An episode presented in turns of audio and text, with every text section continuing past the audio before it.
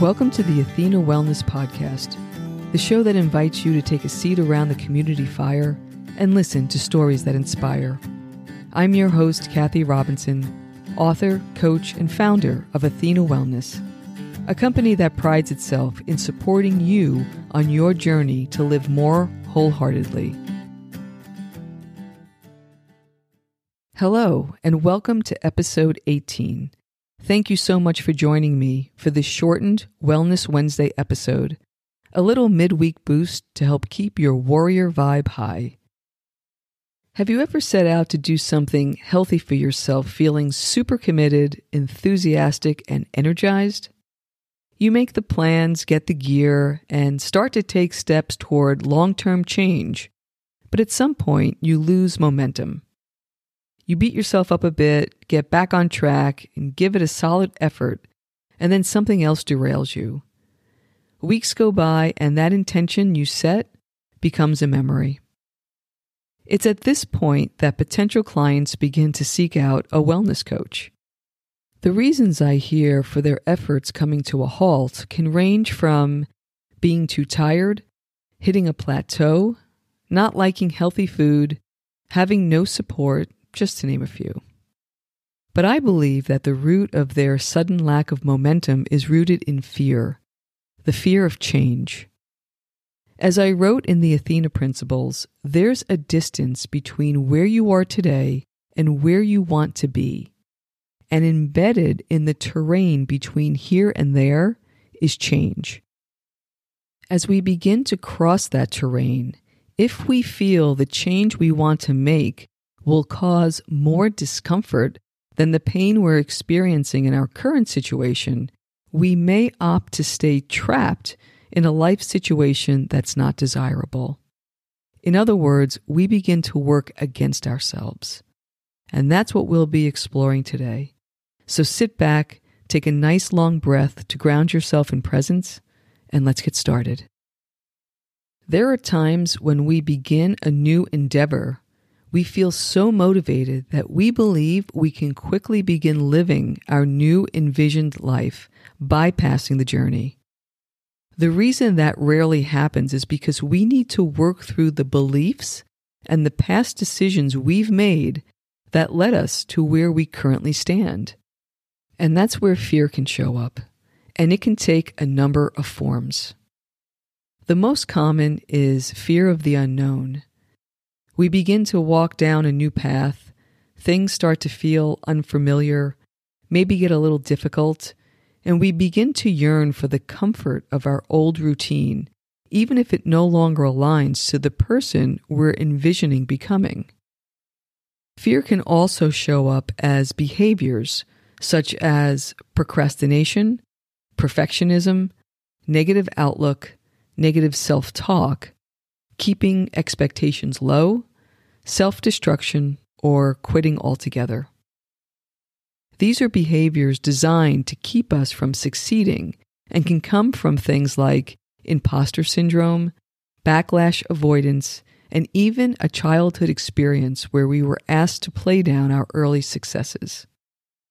Here are a few thoughts on handling fear the next time you feel that you're working against yourself. The first is mapping out the journey. While it's understandable to want to quickly advance to the final destinations, what milestones might you celebrate along the way? Who has made a similar journey?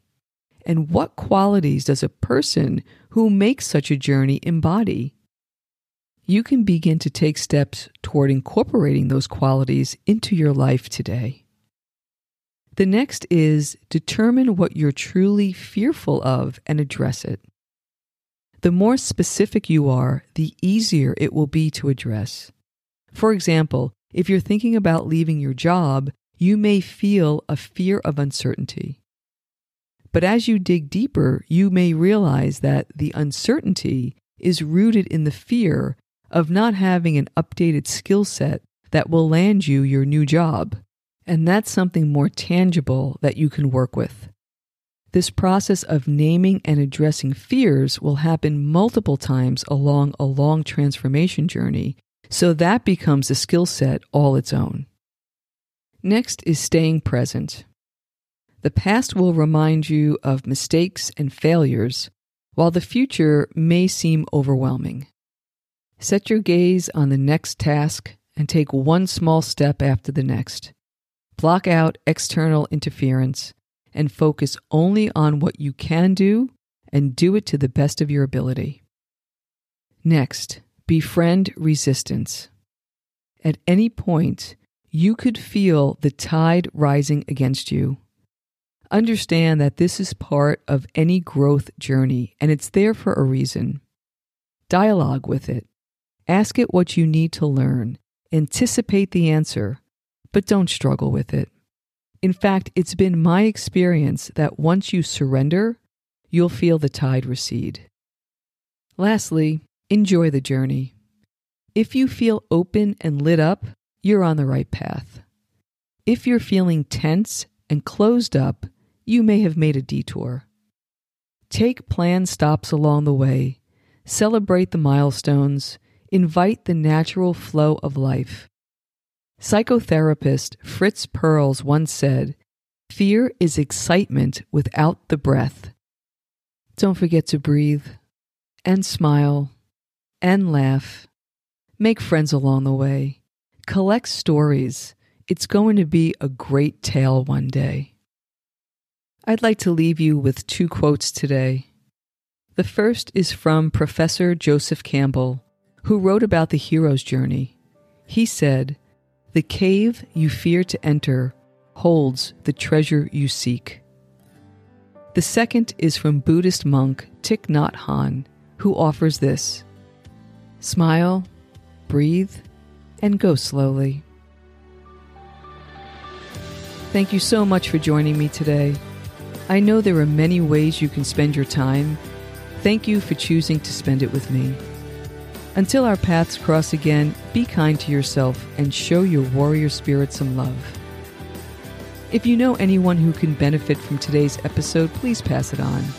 And many thanks for supporting the show by subscribing and leaving a review. It means a lot and it helps others find their way to our circle.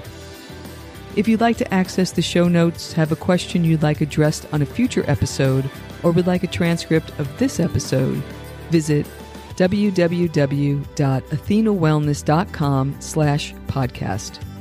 Until next time, be well.